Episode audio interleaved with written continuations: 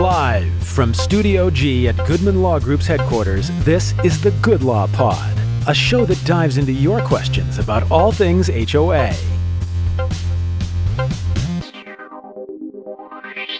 Well, welcome to another podcast with Good Law Pod. I'm Clint Goodman with Goodman Holmgren Law Group, and today I'm joined by Jeremy Spilsbury, owner of Tree Doctor. Jeremy, welcome to the podcast. Thank you. It's good to be here, Clint.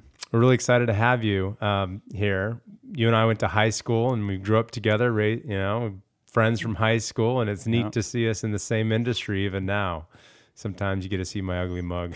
so, uh, Jeremy, just for the listeners out there, he's a arborist and he owns Tree Doctors, and so he's been doing this and playing in this tree space for a very long time we thought it'd be a great podcast idea, and we've heard from our listeners that you know they they, they wanted questions answered about tree maintenance and and to go over some of the tree items that you know I just am not an expert on. You know, I can handle the legal stuff, but it's always good to have a tree expert around, and um, so we're going to cover some of those things. So a couple things we're going to cover today before we get into turning some time over to Jeremy is we're going to talk about um, tree roots and the invasiveness of tree roots and the damage they can cause. And what we can do as homeowners association managers and board members to help mitigate some of the tree root invasion.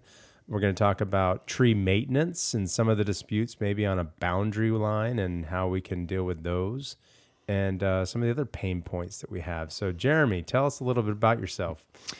So I've um, been in the industry for 23 years now. Got involved. My father had a background in in the.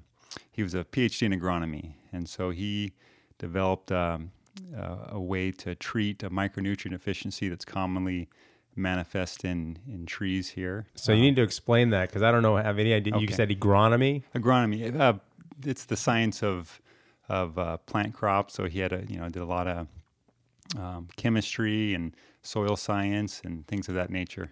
Perfect. Okay. So then what did he do with that? So uh, my older brother um, and I took some of his ideas and we started doing that in high school, um, just going around and and uh, soliciting the, the the service to treat trees that have uh, micronutrient deficiency. And so we did that for a few years, and then we got a lot of requests for uh, pruning trees, and so we started to think, you know, that might be something uh, good to get involved in, and so we started to to learn about that, pruning trees and, and maintaining them, uh, you know, more than just the fertilization and health aspects, and so we've been doing that since about 1997, the pruning um, of trees and removal and stump grinding, and we continue to also provide health services for trees. Okay, great. So health services for trees. Let's start there, shall Yeah, we? Sure. Um, I was just at a board meeting two nights ago, and I'm walking out of the pool clubhouse area, and there's a nice, beautiful, mature pine tree, and you can see brown starting to develop. What's the cause of that? And I know the manager is complaining, and the board was complaining about some of their trees starting to die, but they were complaining because they're saying, "Hey, we- we're tr- we're treating the trees, but they're still dying. What's happening there?" Yeah. eh, So one thing to recognize is these are all non-native species that are brought into a, a desert, a very arid environment, and um, and when they're younger, they usually the, the irrigation systems are uh, adequate. But as the trees get bigger, those water needs increase, and it's um, very um, it's very common for the trees not to get enough water, and they can you know they can um, endure that for for years, but but they eventually it, it does take a toll, and they begin to to decline. And so usually what we find is watering is probably the, the number one issue that we have with uh, with tree decline. So tree decline, water number one. It's not the bark beetle because I was It in is- Colorado a couple weeks is- ago, and it's not the bark beetle, right? A lot of people, um, you know, they they think that's it. It's not. We do have borers that will come in, but those are opportunistic insects, and so what will happen is a tree will be drought stressed, um, kind of like in the bark bark beetles. It's a different species of, of beetle, but um, they'll come in and then they'll be able to to colonize in the tree and, and, and cause damage because there's not enough sap flow as a result of low low water.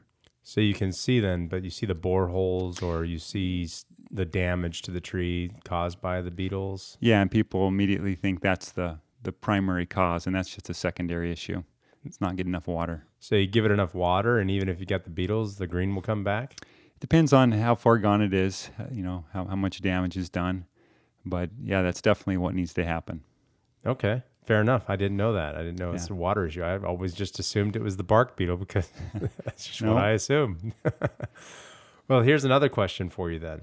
So we always me we meaning the attorneys, Mm-hmm. we always deal with the worst of the worst situations when a manager calls us freaking out because a tree is ruptured a sewer pipe or a water line or whatever it might be.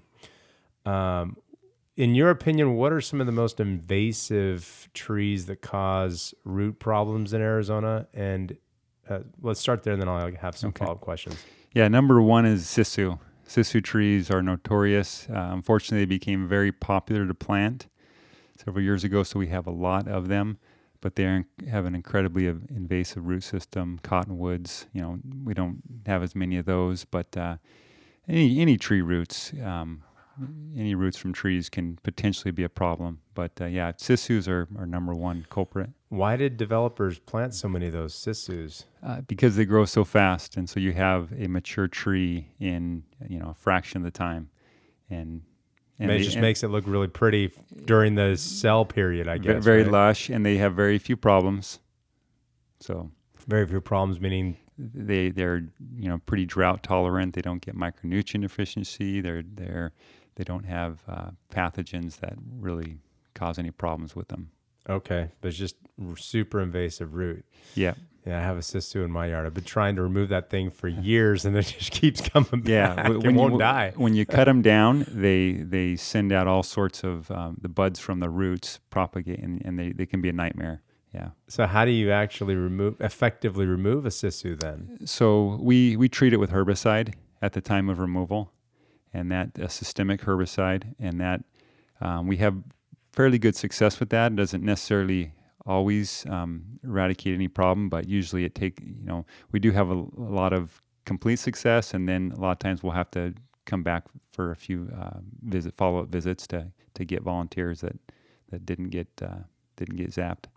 So several of the questions I get is uh, come from managers that are taking over at turnover from the Uh-huh. developer. That seems to be when these trees end up being a problem is shortly after the homeowners association takes over from the developer or at turnover, and uh, they end up having sidewalks being uprooted. You know, like we mentioned, the pipe situation. And the advice to them typically is let's get rid of some of these trees because the developer overplanted. W- Do you know why developers overplant in the beginning? Just be, again, just is it just purely for aesthetics? Yeah, I think for for curb appeal, and um, I, I don't really know the real reason. That's always been my my assumption that that's why they do it. So when when they approach you on these things uh, and you go out there, do you remove all the sissoos? Do you recommend removing all the sissoos and replacing them with something else, or do you just try to get rid of as many as you can? It just depends on the on the property. If if they have adequate room, then they're- can be a great tree. If they're in a little you know window area between a curb and a sidewalk or next to a house, and it's potential to, to have a lot of problem there. So, and and some tree some communities have you know a, a significant amount of sissoo. So to come in and remove them all, probably not the best um, best idea, but to phase them out over time and plant something different. I had an attorney, uh, buddy of mine at another firm, say, "Hey, listen, do you?" We uh, had a sissoo that I think we were able to stunt the growth of the root just by treating it with a, I don't know, a, some treatment, and it just stunted the growth of the sissoo, and it kept it at that stage, and it didn't make sense to me. I'm I'm skeptical of that. There are some growth regulators that um, that aren't haven't really been tried and true or, or tested on on sissoo trees that potentially could slow the growth. I mean, you could um, I guess you could water it less and and you know some cultural practices like that might contain some of the growth, but to to actually stun it, I, I don't think that's possible. There's no magic pill. No, not yet. Not yet. Maybe maybe in the future. I hope so. I hope I can sell it too. Yeah, that'd be great, right? Spray the tree with some stunt blocker and Yeah. the, the roots stop and no more pipe problems. Yeah, we we do offer that growth regulator. Um, to you know, it is supposed to slow the growth by you know thirty to forty percent. But again, that's something we it's it's pretty new for us in using it, so it, it, we're not exactly certain how effective it is at this point. What other trees have you used it on that you know are effective? Um, well, we we only have done it for a couple years, and so in this market, they, they use it a lot in the line clearance um, industry. You know, because they, they clear areas under the the line, uh, the power lines, and, and so they spray those trees to to slow the growth down. You know, reduces maintenance costs. But uh, here in the valley, you know, there's not a there, there's not a lot of literature or, or or research that's done it with, here in the valley. So we're kind of trying to do our own. Okay. Well, that's good to know. I didn't really think there was even a stunt uh, growth stunt blocker, but Yeah. but not, I guess there is. Yeah, and is. time will tell whether it's effective on sissoos. Yep. Okay, so sissoos are the number one bad boy in Arizona. Yeah. Um, anything else that you think is pretty much an? In, I would consider sissoos invasive, just Yes. because every time I try to remove mine, I get cuts on my hands, and uh, I, I may use a little bit of profanity because it's back three weeks later, Yeah. sprouting somewhere else. Yeah, no, they cause a lot of problems for sure. So, what is another invasive tree that that you've seen in the valley? that they that that's planted currently. I mean, there's there you got uh, salt cedars, but people don't plant those. Um, you know, I I don't know that that I can think of anything that that's comparable to a sissoo that we're dealing with right Yeah. now. That's that's currently you know being planted. Yeah, it seems like every time there's an invasive root situation, it's like nine times out of ten it's a sissoo, Yeah. right? Yeah, but Yeah. but um, yeah, there there definitely are you know a lot of undesirable qualities of about other trees that we have here as far as litter and and um, a big issue is just people planting trees in the wrong site, the wrong location. Yeah, so we see that a lot. Too close to a home, so the tree can a sissoo tree root invade the foundation and actually start to damage the foundation of concrete. It's possible. I mean, the found, the the foundations usually go pretty deep. The roots um, tend to stay in the, the upper three feet of the soil. But yeah, I mean that that that would be possible. And I'm Okay, sure so it has happened. So the damage you're seeing is mostly just related to pipes, utility lines, that Walls, kind of thing. sidewalks, uh, landscape borders. Okay. So walls you're talking about growing underneath the foundation or the footer and Yeah, then the footer. causing the, the wall to tip over Or, or lift, yeah. Yeah. Good. So next question. Uh, we're going to shift gears for a second. Uh, microbursts in the monsoon season. You know, we're coming into the winter now, but monsoon's going to be on us in a couple more months. Yep. Six more months, eight months out. Um, you know, I'm a little worried about some trees out there. I think the eucalyptus tree, I've got a few in my neighborhood, and it seems like every year when we have the monsoon come in, I see a couple more branches on the ground. Uh, what trees are more susceptible to damage in these strong storms? So trees that, um, you know, root the root system. If it's not a, a, a strong, healthy root system, you, you'll see a lot. If you notice, next time there's a storm and you you see trees uprooted, sometimes you'll see a, a lot of trees that'll won't have much of a root system. Especially the pines, they'll come out and they'll just be like, um, they won't have any roots. They'll be like a sharp pencil point at the end, and that's result of girdled root system. Um, so the roots wrap around and that that's something that defective at time of planting because of being in the container too long and the roots go to the edge of the container and then they start to circle. Um, so that you know there's not a lot you can do about that once the tree's established other than identifying it uh, potentially and removing it before before the fact. But trees that have long lateral branches that are heavy at the end um, that can be exacerbated by improper pruning you know, pruning the middle of the tree and then not addressing the end weight or reducing the, the length of the those laterals, so they grow longer and heavier at the ends, and so they're they're going to be more susceptible. Or trees that are um, raised higher than than than's necessary, and so there becomes more of a, a fulcrum or um, uh, a weakness when when the winds do blow. So, a eucalyptus could be healthy and can with, can withstand monsoon if it's just properly pruned and trimmed. And when you when you're talking about microburst, uh, you I mean it, will take out a healthy tree, and we're talking about yeah, it can take out a house potentially. yeah, right? I mean, I'll, you know, I've heard tornado, you know, uh, speed winds. So it, yeah. we've seen plenty of of healthy trees, you know, toppled by by microbursts, but um, they have more of a, a, better chance, of course, if they're if they're healthier and pruned and and uh, kind of mitigate some of those those risks. Okay, great. Uh, what trees? So so another question that we've consistently get is uh, roofs that get piled up with a lot of debris. Yeah, and you know the, the debris goes in the gutter system or whatnot. Yeah. What are some of the messiest trees that you might recommend somebody avoid here in Arizona that's planted in like a condensed living space, like a condominium that's close to these storm systems and gutters and things? Yeah, pine trees, you know, a lot, a lot of those needles, um, I know, cause a lot of problems. Uh, and they're smaller, so they, they get in some of those smaller areas and clog them up. Um, How often should, if, if managers have pine trees in their communities that are close to the roofs and potentially could gunk up the storm storm system. How, yeah. how often should they be checking the roofs, the gutters, and clearing of those pine needles? Mm-hmm. I I would think on a yearly basis, probably prior to the monsoon season, to make sure they're ready. Um, uh, probably a roofer would have a better idea, you know, dealing with that. Um, but yeah, they can dump quite a few needles so maybe before it gets too hot, sometime in March. Yeah. April. Yep. That yeah. Okay. Uh, any other trees that just are super messy?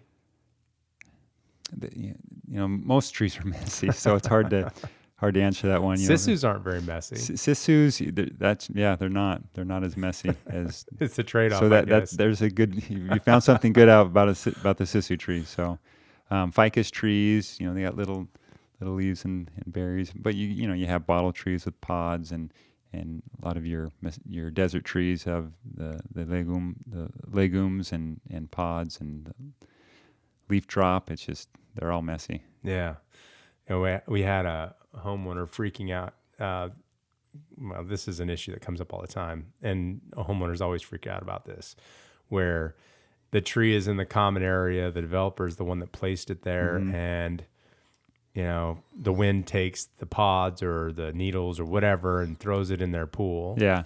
And they think it's an association problem because it gunks up their pool system and their filter filtration system. And yep. our response typically is, uh, look, this, this is there. You, you, should know that a pine tree sheds. You should know that that tree, whatever it is with flowers, is pretty in the in the spring, but it's going to get messy. Yeah.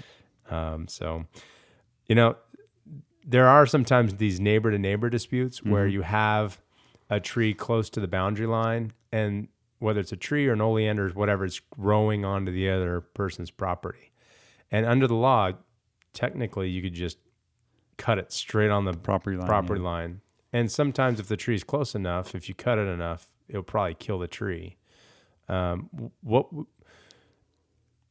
with a sissoo, for example, let's say a mm-hmm. sissoo is only like two feet from the property line, and the owner, we've seen this before, they just cut straight up. Uh-huh. So it's very lopsided. Will sissoo withstand that that type of trimming or pruning? Yeah, yeah, it, yeah it's probably not going to affect the. I mean, long term, maybe it, it'll reduce some of the longevity, or, or if it becomes too imbalanced, maybe more prone to to falling over, you know, in a, in a storm, but probably not real real likely.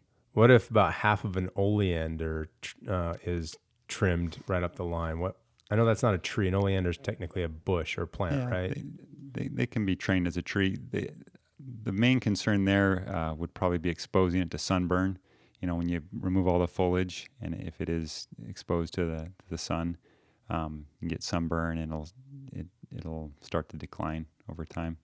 Uh, pretty much every other tree out there is pretty fragile, and if half of it's cut, it's going to die. Um, I, I wouldn't say die, but it definitely will uh, could cause it to start to decline. Yeah, taking taking half of a tree is is gonna is gonna affect the long term health of the Sure. any any species. It's pretty much common sense, right? Yeah.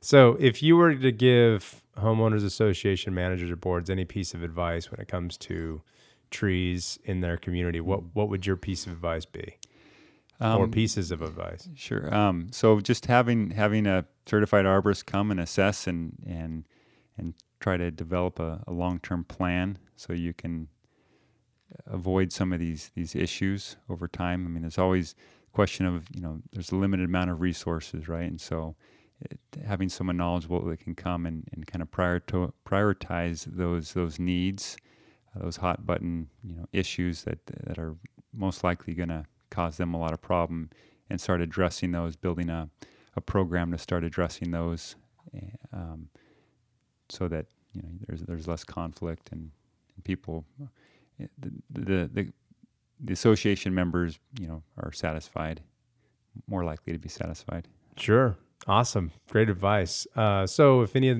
the listeners need to get a hold of you, how, how do you, how do they get a hold of you, or who would they contact for the, your HOA division? Um, so they just call our office number. You know, Tree Doctors Inc. is the the our company name, and um, office number 480-844-4037. So you can either speak to Sue or Carol in the office, and they'll be happy to schedule a, an appointment to have one of our certified arborists come in and assess the needs of your communities. Fantastic. Maricopa County only, or statewide, or multi-state? Uh, Maricopa County. Okay. Yeah. Very good. Well, Jeremy, thank you so much for coming in and speaking with us today. It's been All right. fantastic. You bet. Thanks, Clint. Okay. Bye. Bye.